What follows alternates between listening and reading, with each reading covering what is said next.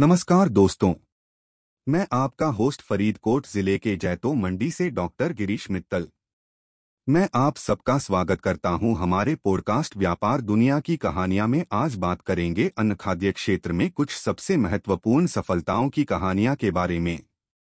ये सफलताएँ खाद्य संबंधित क्षेत्र में उन लोगों की हैं, जो नए नए तकनीक व नवीनतम विज्ञान का उपयोग कर अपनी व्यवसाय किसी भी तरह से कामयाब कर रहे हैं। पहली सफलता हमारी बात करने वाली है श्री राकेश कुमार जी की।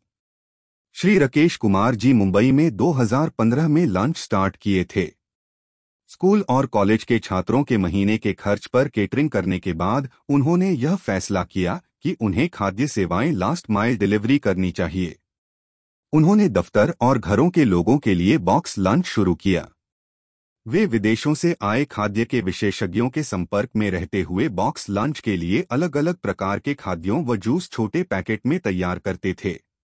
उन्होंने वेबसाइट, मोबाइल एप्लीकेशन और टेलीफोन द्वारा डिलीवरी की सुविधा भी शुरू की। इन सभी सुविधाओं के बाद राज्य के लोगों ने श्री राकेश कुमार जी को मुंबई का बेस्ट लंच स्टार्टअप बताया है। दूसरी सफलता हमारी बात करने वाली है किशोर बिहानी जी की। वह युवाओं के बीच बहुत पॉपुलर हैं।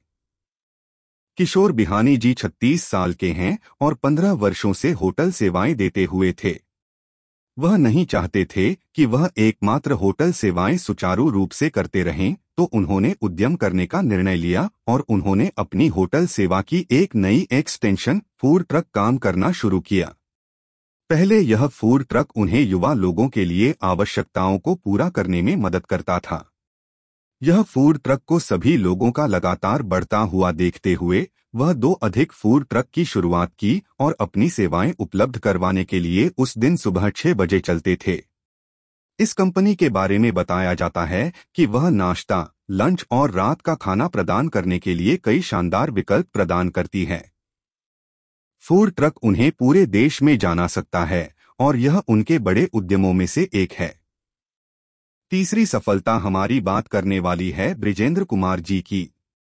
ब्रिजेंद्र कुमार जी उत्तराखंड के एक छोटे गाँव से हैं और उन्होंने अपने गरीब परिवार से संसार के सबसे अगले आदमी बनने का समझौता करते हुए कामयाब